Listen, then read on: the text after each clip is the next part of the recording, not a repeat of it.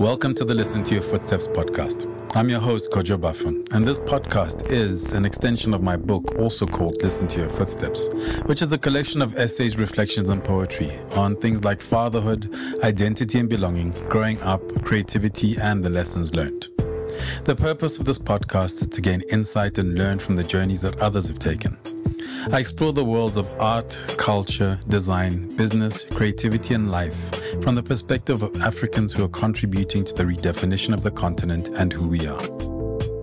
My guest for today is Ken Kweku a researcher, brand strategist, I think also designer, fashion business, business consultant, and now author of the recently published book African Fashion.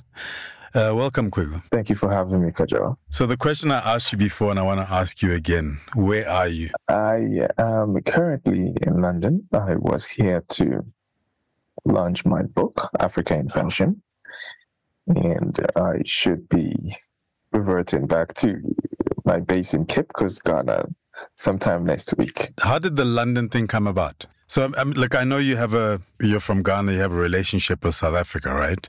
And so, when you came and you launched your book in South Africa, it it kind of made sense. And also, being having recently being published, it's not easy to get places to launch your book. So, how did you end up in London to launch the book? My publishers are British, and so ah, okay. um, that's the first connection. I published with Laurence King, which is now called Quercus Books, and Quercus is an imprint of the, the UK's second largest publishing company called Hachette London. Okay. And so that is the first connection. But also, after we did, after the book was released sometime back in May, I always felt the need to do physical events with the sole purpose of connecting with what I call my community mm. and getting to meet people and getting feedback in person. People who've already purchased or gotten copies of the book, or people that, that felt they wanted to meet me. And that has panned out pretty well in my past. At least this is the third book launch. Has panned quite well. Meeting and engaging and connecting with people that really are passionate about the work that I've done and are almost becoming evangel evangelist if I should use that word mm. because they, they meet you in person and they want to pass on the word and talk about how the, book has impacted them, their lives, and you know, like yeah, basically. I mean, I guess you were fortunate in terms of the timing, even though I know this this book has been a long time coming because, you know, at least it's come out when the world has slightly opened up. And I launched, mm. I launched my book in the middle of in the middle of the pandemic, in the middle of lockdowns, and it was mm. it was an interesting exercise. Yes, that's very true. I I would say that that's been quite a good coincidence um, with the timing, but also the world is not just open for travel, but in the light of incredible things that are happening around African fashion, particularly the, the subject matter. The world is also quite keen to learn and hear more about what is happening on the continent in terms of both our creative, you know, cultural advancement and all and all that's happening basically, especially in not just design and art but also fashion. Hmm. I have had opportunity, for example, to visit the popular and uh, critically acclaimed exhibition at the V&A, which is African fashion, and I was blown away, very much impressed with hmm. the interest and the engagement. Beyond that, my travel to London has also given me the opportunity to connect, especially as a researcher, to connect and share quite a significant chunk of my findings and engagement with the designers, with the academic community right here in mm. London. I have had the privilege to visit at least four universities. I had the opportunity to speak and engage with students, postgraduate students in management, in commercial fashion, in in retail, generally the interest has been overwhelming. And so, yes, I think there's also a time where there's a lot of interest in this very specific subject matter of African fashion. Mm-hmm. Um, so, yeah, I would say that I've been um, lucky twice. Where does this relationship with fashion come from? I mean, you talk about, you know, a boy from Cape Coast. I've always had this creative affinity for design and art. And since my junior high school years, would always participate in in endeavors that were related to the art and design. However, during my senior high school days, I sort of like deviated a bit due perhaps to the absence of, you know, like adequate guidance or, you know, like the right counsel in terms of career. I ended up reading a whole different program, economics, mathematics, geography, etc. Found my way to the university, majored in economics and mathematics. But this hunger for the creative side of me never died off. Sometime in my university years, I began creating, I basically designing and doing printed T-shirts. Um, I had uh, begun a collection that featured like a sports collection that featured a basketball, this huge, incredibly huge basketball print printed a T-shirt. Mm. You know, like basically targeting the active community in the university, and it caught on really well. Fast forward, I completed university and started off my own business. I engaged in screen printing, digitized embroidery. And after a decade in that, uh, having grown my business to quite um, a profitable one, I was itching to do something more. I felt that I wanted to do something more challenging. That's where I began looking around, trying to find what my next was going to be. And naturally, I gravitated towards fashion. I said, okay, look, here I have an opportunity to get back to school. And this time around, I'm going to make sure that it's going to be something I'm passionate about. And so I enrolled that program in Joburg. That's in 2016. I applied to LISOF. I was admitted, unbeknown to me. The program that I opted for, you know, I just wanted to come to South Africa mm. very quickly, just spend a year at most, and return to Ghana to, you know, to start to get back to business because my business was still running. I had rather opted for a research uh, postgraduate honors in fashion. and and so yeah, I fell into that. But I also once I began, noticed that it was quite an interesting niche that didn't have a lot in terms of, and it also sort of like suited my background anyway. And so even though I was not at that point in time in fashion as a designer, I was as close as one could get to the craft and to the discipline. But then I could also use my background, my knowledge in, in economics and mathematics, you know, to to now research and explore a subject that I was passionate about.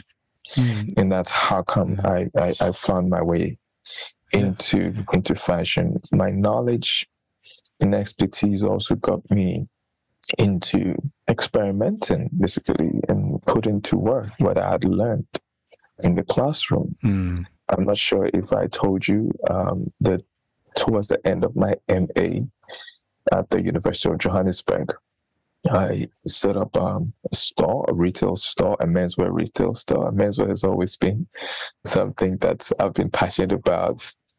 And I was, of course, keen and I was following you while you were at GQ. so, yeah, menswear definitely was something that I was so passionate about. And so I began a menswear store, a retail store in Melville, where it was not so much about even my own brand or my own design. I had a brand, of course, an in-house brand, of course, but more importantly, I I would also consult with other designers Mm. and get a few more brands, other brands where I would consult in both product and basically product development and also help them to access markets. Yeah. And so it became something like a concept store of a sort where I could now experiment with how people would engage with designers and works, mostly artisans that I worked with in West Africa. Um, but this also just sort of happened right around the time when COVID had, you know, like reared its head. And so it had to, at a point in time, sort of reprioritize and focus on my, on finishing my manuscript for the book. Yeah. And so this has been my journey. This has been my, I would say, my journey in, in Mm. fashion, basically, dab, dabbling at, at different points in time. And I also had, had the opportunity, even along alongside my academic journey, to also intern and work in some incredible companies. I worked once in Luminance um, in Hyde Park. I also worked with a men's wear store in 44 Stanley called Audrin.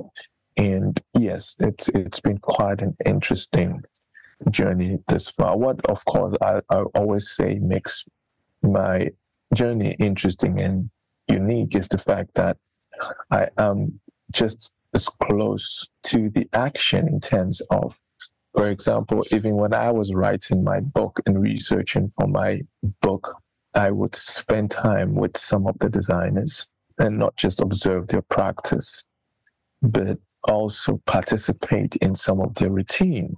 I Mm. remember in 2018 a collection, I think it was a spring summer collection for Marianne Fassler. Yeah.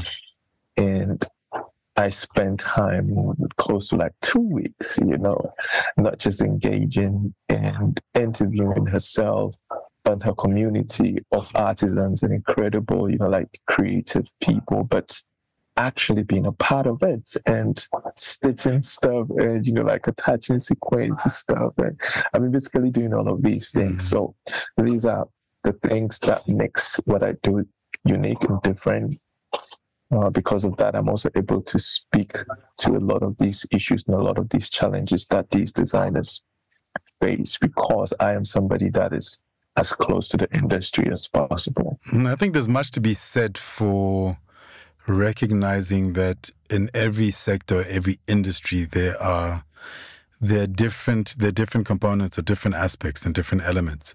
Mm. And and the challenge, I guess the challenge is that tension tends to be on whatever in that particular industry is considered, let's say, the spearhead. So you Exactly. know, with within fashion, it's the fashion designer. Within music, it's it's the Yes. singer, the singer, the rapper, etc. But we actually need. There's a whole bunch of people behind the scenes that you actually need, both kind of both vested and directly linked, but also Yeah. to a certain extent neutral. From an African perspective, in particular, it's those parts of the industry that we're lacking. Like we don't, we do not lack designers, right? We do not lack Yeah. the that kind of creative eye and that desire to create, for example, gar- you know, garments. Like we don't lack, Mm. we don't lack photographers. We don't lack Yeah. artists. We don't lack, um, you know, musicians. But to a certain extent, we, you know, who's researching, who is creating, who's building the studios, who is managing, who's building galleries. And when we first met, I found that to be the most interesting thing. And when you say that you come from, for example, an economics and mathematics background and you had a business, then it actually makes sense. Yeah. Because you also It's- have to be egoless to a certain extent. One hundred percent. And and I also noticed something that you make such an important point, and I've said this countless times that the reason why, to very like very specifically the African fashion industry, we struggle um, as a continent to leverage its potential to the fullest is because of the absence of an industry, like a fully fledged end to end integrated industry. Mm, And I love the point that you made, and I've made this point myself time and again. I found myself privileged. And when I say privileged, I mean I went out there in, in South Africa, you know, like hoping to be a fashion designer, but returned as a voice for designers across the continent. And that's quite interesting. I had to, at a point in time, acknowledge and recognize the fact that you just made that we did not lack designers. It was not a matter of another designer and yet another designer and yet another designer. People are impressed to see what I have done in the past, even with so little training in, in design. And yet you had to be, like you said, egoless to learn to say, look, this is not about me. This is also about a greater cause mm. and contributing to something that is a bit bigger than yourself. And of course, that is what I would say has opened doors and opportunities for me everywhere I go. I don't, I don't speak about my work necessarily. I'm speaking about these incredible designers who are doing so much to foreground Africa and its culture.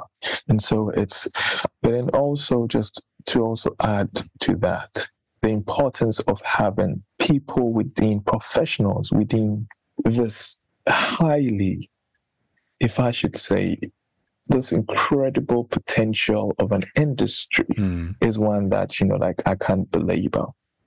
And sadly, that's where we've been lacking. Recently, there's a young lady uh, who actually happens to be the younger sister of a friend of mine, a friend that I studied in Johannesburg with sometime back in 2018. And she did her first degree. This young lady did her first degree, did her LLB actually, completed her LLB, but had always had a passion to do something related to, you know, like creativity. Of course, she's she would see her sister, you know, like who was a who's a fashion designer, do a lot of stuff in the creative, you know, like sphere. But then she also had her own interest. Hmm. And soon after completing, I think the LLB in Johannesburg as well, guess what?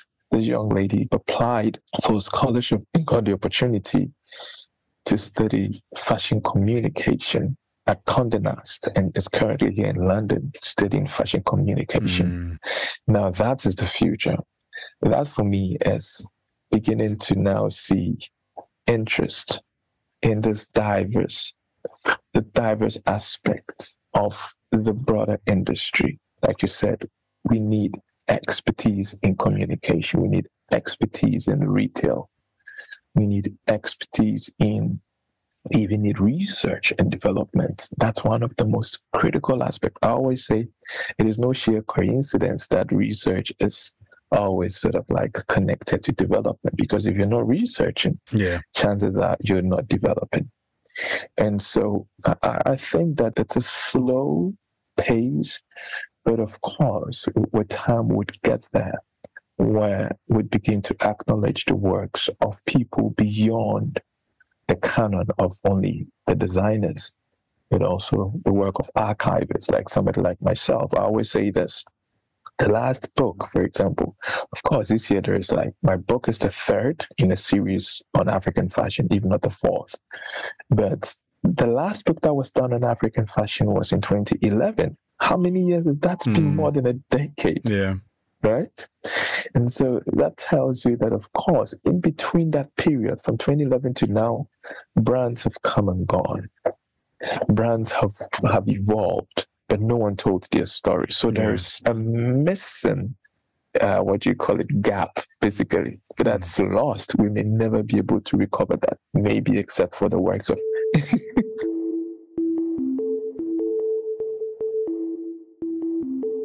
You are listening to the Listen to Your Footsteps podcast, a podcast in which I chat to Africans from a cross section of society and sectors, including art, culture, design, business, and creativity, to name a few.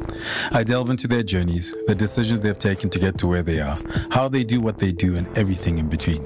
Essentially, we go wherever the conversation takes us. Because it's about, it's about understanding also, you know, like you're saying, uh, brands may evolve, brands may come and go, mm-hmm. but we to understand we need to we need to be able to contextualize, right? So um, if if somebody started a brand or somebody started a fashion business and mm. it looked like it had the potential to mm-hmm. really make an impact and all of a sudden it's gone, mm-hmm. we need to understand why. Why? Is, is it a societal thing? Is it a financial thing? Is it a personal thing? And, yes. you know, what are the lessons that we can learn that everybody else can learn from that in terms of moving forward. But like you're saying, with too much, with so much time in between, I mean, if you look at how from the West, I mean, particularly, let's say from the US, because that's what's front and center in terms of the media that's mm. thrown our way, we will know the intricacies of a bunch of different businesses. But mm-hmm. we don't even know the basics of our own business. So much so. So how do you, how do you, because I know, I mean, when you and I first met, because you'd reached out and yeah, I think you'd sent me, you sent me a, a, a or you showed me like an early draft of the book yeah. when you're still trying to figure out what was going to happen and would somebody publish it, etc. How have you maintained that focus and that motivation on on carrying it through? And that's obviously one of the biggest challenge, uh, focus and consistency in a writer's journey, in an author's journey. That that I'm sure you can identify with. mm. I would say. But I'm also curious about. So I'm also curious about the because it's tied to the personal, right? 100%. Because because it's not it's not just a project. It's you have responsibilities. You have a life that you're living. So there's all of these things, and it's you're also in you're you're exploring an area that is mm relatively untouched, so it has potential, but you're also not guaranteed that anything. it'll it, anything will come of it, right? Yeah, yeah, of course. In between the times that I'd sit and write, I still, for example, have routines. I still have to to live. I have I have to find ways of generating income um, because I mean, like even with trade publishing, where you would conventionally get an advance, the advance, especially for a new author, is not as is not grand, not necessarily newsworthy. If I should use that term. And so, yes, you do have quite a lot that you'd have to sort of like sandwich in between, mm. from you know, like from the start of your manuscript until the end. What I would say was a motivation for me was the fact that I I never deviated too far away from the subject matter. I spent a significant amount of time very close to the industry. And I would always have this conversation time and again when I had the opportunity and when I when I met people like yourself, just like you you you alluded to earlier. I would have this conversation with people and I'll tell them, look, there's the work that I'm doing in African fashion. And I'd get the motivation. I mean, I'd get that. I don't know if it's the right term to use as affirmation, but maybe a confirmation that it was an important work mm. and that I needed to keep going. And so that I believe was quite an important part of keeping me focused and, and keeping me driven, being close to the industry and also constantly getting feedback, bouncing off the work of people and getting feedback. But yeah, I also would say I had some of the most incredible moments with some of the designers, which was also quite a great, if I should say, resource in itself. Imagine being able to speak to some of these distinguished designers as and when you, you, you, you needed additional information because you, I hope you would agree with me, especially when you're doing nonfiction, you'd agree with me that accessing data and accessing information is a very critical part. Yeah. And so if, for example, I encountered hurdles or I would hit a wall trying to access information, then that would obviously frustrate or would have really sort of impeded my progress. But I would say that it's been quite quite a journey, and it's also been partly because of the support from the fashion design community that's been incredible to this to the success of this book. And what about family? I mean, your family. Oh yes, oh yes, oh my goodness. yeah, I, I had that I had that at the back of at the back of my my head, and then for some reason it just slipped. You're giving my credit to all these desi- all these designers that uh, you just know by association, and then your people, you're quiet. yeah, my family. Oh my goodness, I'm married to an incredible lady who is also you know connected to the creative industry. She is she's in the hospitality industry, and of course, hospitality is closely connected to the creative industry. Mm. Uh, she's a hotelier by profession, and so I had, I would say, she's she's she was such a bedrock to this whole journey, to this whole process. Just around the time that the manuscript was taking shape, we birthed our first daughter, Amma, and Amma is actually when you even read the dedication, you know, mm-hmm. like uh, the very first part of the book, you would see that I, I mentioned her and I dedicate the book to her. I, I feel sorry for her because what that means is there's already a huge expectation on a young girl before she's grown. there is a book dedicated to her. Yeah, that's that I can imagine. You know, it's it's not going to be such a a fun, you know, of course it's going to be an honor, but I'm sure it's mm. also going to be a responsibility to do something uh, maybe fine. greater. By, by the time, like. by, the, by the time she reaches, by the time she reaches an age where it's of any concern, um, you know, uh, the the book will not be long gone, but the book will, for her, be yeah. ancient history, even if it's yeah. for, even if for you it may be current. Yeah. So I mean, how yeah. how how has it been? Because now in pushing in pushing the book and in, in doing your work, you're having to spend time away from both your partner, your wife, mm-hmm. and mm-hmm. also your child, and and trying to navigate relationship and building relationship. And I ask that because, so for example, one of the things that I've always been very vocal about was at some stage I left mm. a full time job at Destiny Man, which for many people, many people thought I was mad because it's like, oh, that's the pinnacle if you're going to be a magazine editor. Mm. And I wrote a blog post where I said I quit my job for my children because I was never home. And it got to the point where it stopped making sense to me. Mm-hmm. And especially when, you know, especially when your children are young. So, I mean, my daughter, you know, her Ghanaian name is also Amma. Oh. But for her first two years, I did not have a relationship with her because I was never home. Mm. And and and so it's you know I'm trying to get a sense of how mm. it's been just trying to you know try, trying to be there and be present mm-hmm. um, and understand kind of what it means to be a husband, what it means to be a father, yeah. while also building something larger than yourself. Exactly. I mean, first of all, the, the motivation. Uh, family is is the overriding or the overarching reason why we aspire to to do a lot or anything at all as as men and as fathers. So, whenever there's a conflict, I mean, like to that interest, and you rightly put it. I mean, what is the point in the end when you you reach a pinnacle or you reach um, a stage where your career basically now comes in between that relationship with them. Mm. And it gets to a point where, of course, the money, all the money in the world cannot buy the kind of bond that you, you need to have with your kids to be able to raise them and to be able to instill values in them and to be able to be a part of them, of their lives.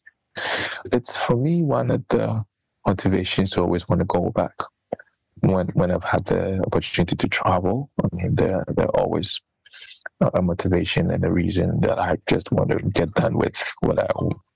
I think that I've, for example, I've stayed in London a bit too long, mm. and this was particularly because there was an event that was scheduled to happen sometime next week, but that ultimately also sort of like fell through the cracks. Mm. But of course, I want to go back as, as, as soon as it's possible. But I'm always in touch with them. I do my best, especially in this day and age of technology. Yeah. I'm constantly in touch with them. I'll do video calls, and my daughter is, is excited. By the way, I, I have I got another. I have a second girl. God seems to be blessing me with girls. who's and she's Ife. And so I've got two little girls. Amma, I would say, has had some significant time, you know, like in my company. Not so much for mm. um, because she came in just around the time when I began these troubles. And of course, I'm not even sure where you know like this train is, is is stopping next but of course in the age of technology we make the effort to to connect to um, to spend significant time on the phone with them video call and and and connecting and at least making them feel that that i'm present um, but yeah it is it is a significant I should say, challenge, you know, to navigate. Yeah, I mean, look, video, I, video I, calling does make it much easier. It, it doesn't. I, it doesn't. I, was traveling. I was traveling in the days when it was it was harder to do video calls, and all I'd hear in yeah. the background is a child going, uh, "Tell daddy I'm busy." Oh, and you're, you're sitting on the other side of the world, missing home. And you know the people at home are just going are going through life. So they're not you know yeah. you're interrupting a pro- you're interrupting a process you know because you're the one that's you're the one that's off in a different place. Yeah and uh, and operating outside of the the normal household routine. Of course. I mean the, the video really makes a difference. I mean I can recollect the number of times I'll do the video call and Amma at the moment she would hear my voice, she would leap like daddy, daddy, daddy, daddy. She like, of course she can't speak well. She's yeah. two years and, and a few months. But she's been screaming, Daddy, Daddy, Daddy, Daddy, where are you? Where are you? At least she can scream those, you know, like but she's excited, you know, like um to some degree, you know, sometimes I believe that there is some positive to it, you yeah. know, when, for example, things that are close to us, we tend to take for granted. And when they're away from us, we're like, I've been seeing you for so long. you know, mm. I just can't wait to see you again, you know. And so I think that personally, it's it's important that we understand our roles and and of course we, we make the effort we make the effort to be there in any way anyhow possible when you know like by virtue of what we do we we can't be at home all the time. Yeah. But of course i've also noticed that the work of, of writing writing actually is potentially one of the jobs that gets us closest to the home. I mean, until I began writing. And, and, and by the way, I also freelance. I have yeah. done a number of freelance gigs for, for Vogue and for a couple of other magazines here in the UK. And I also currently do copywriting for for a company in the state in the United States.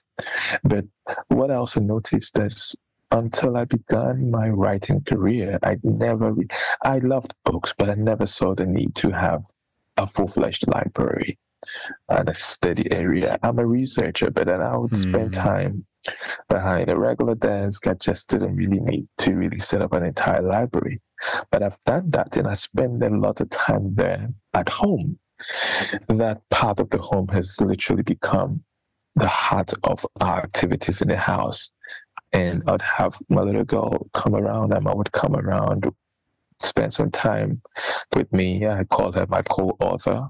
She would spend some time with me, you know, whether it's to distract, whether it's to jump into a Zoom call, you know, just make an appearance mm. here and there, you know, like, but I, I noticed that it gives, it's an opportunity to be closer home.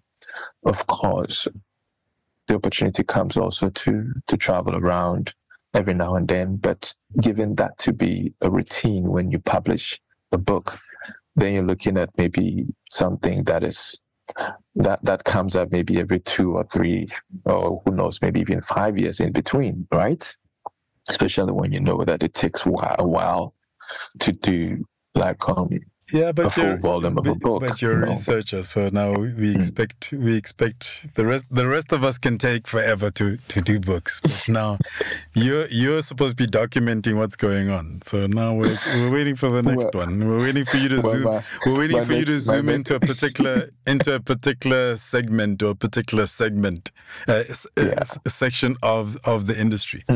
Yeah, what I noticed, uh, particularly, I my my interest is peaked around not just fashion. Of course, I think that fashion is really interesting, and it is something that is very close to home in terms of my passion. But I've also grown to be a lot more keen about documenting and writing about culture in general. Hmm. I mean, who is writing about music in Africa? Who is writing about all these incredible legends that are, you know, like are just leaving the scene, whether whether it's because they pass on or you know, like they at a point in time seize their craft. And not just that, but there is a lot in terms of um, documenting and storytelling around African culture.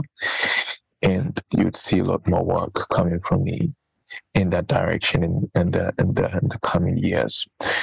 Of course, I do have a major work with a major publishing house that had to be rescheduled uh, until 2026. So Mm. that manuscript is due for 2026. So yeah, you can see that in the work of an author, there are these long haul projects Hmm. but then in between there are these intermittent projects whether it's maybe doing a feature a feature for magazines or doing a short form work that takes a much shorter period but the most important thing is the pen is is a powerful tool you know like and there's no boundary to what you can do with it Mhm. basically I mean, you're There's no based you're based you're based back in Cape Coast, right? yes yes in cape coast itself Is there a reason why you you kind of went back home?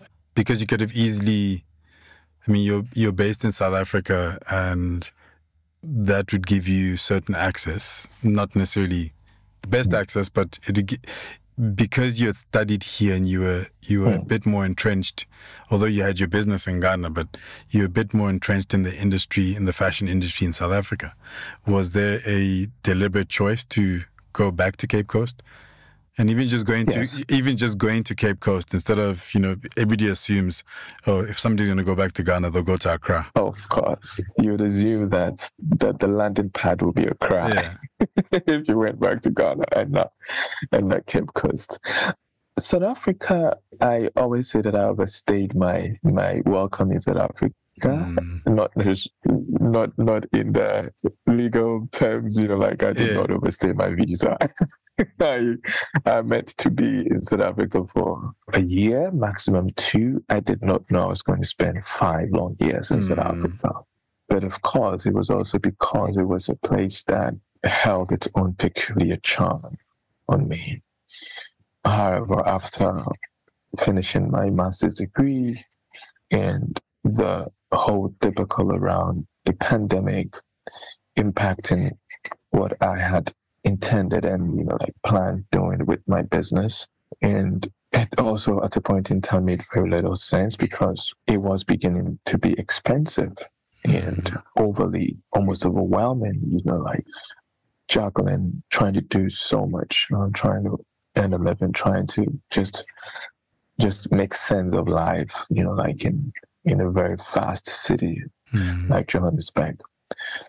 Ultimately, it made sense to come back home to sort of, especially, I got to a point where I felt that I was more distracted than focused when my deadline, the, the deadline for my manuscript was creeping in on me. I found myself doing a lot, moving around Joburg a lot, engaging with artisans, creating a collection for my store, retrofitting the store, designing the store, doing this.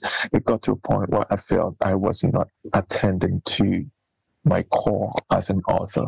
Mm. And so it dawned on me that look, all of these incredible things you're doing do have potential, but none of them at this point in time in your life holds as much potential as completing this task.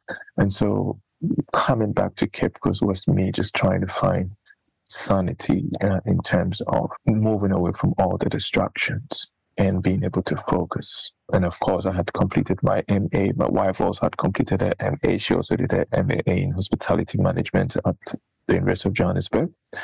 We both had completed.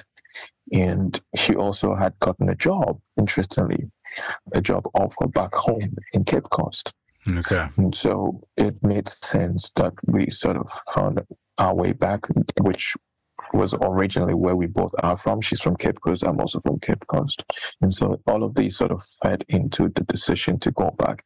And it worked. Yeah. It worked because I was able to focus. I was able to almost, you know, like away from all the distractions of fashion week and art fairs and and just a crazy routine. My routine literally became I would say like a simple, uh, as simple as it was. I'd get up, drop my daughter in school, drop my wife at her workplace, come home, spend between five to six hours, at least five hours, focusing on research and reading and writing until I'd have to repeat, you know, like the opposite of it, picking yeah. them back from school and from work. And so, and compared to the, the cost of living, Cape also was a lot more easier on our on on our, on our pockets. For example, mm. back in Joburg, we we lived in a two bed apartment. That costs us an, an, an arm and a leg yeah. every month. yeah. Every month with the, hey, the, I'm still the, I'm what, still in Joburg, so I know exactly what you're talking about. I mean, like we're spending in in uh, this was a seven thousand rand monthly. Luckily, we got somebody to split it with, but even half of that was still a lot of money back in Ghana.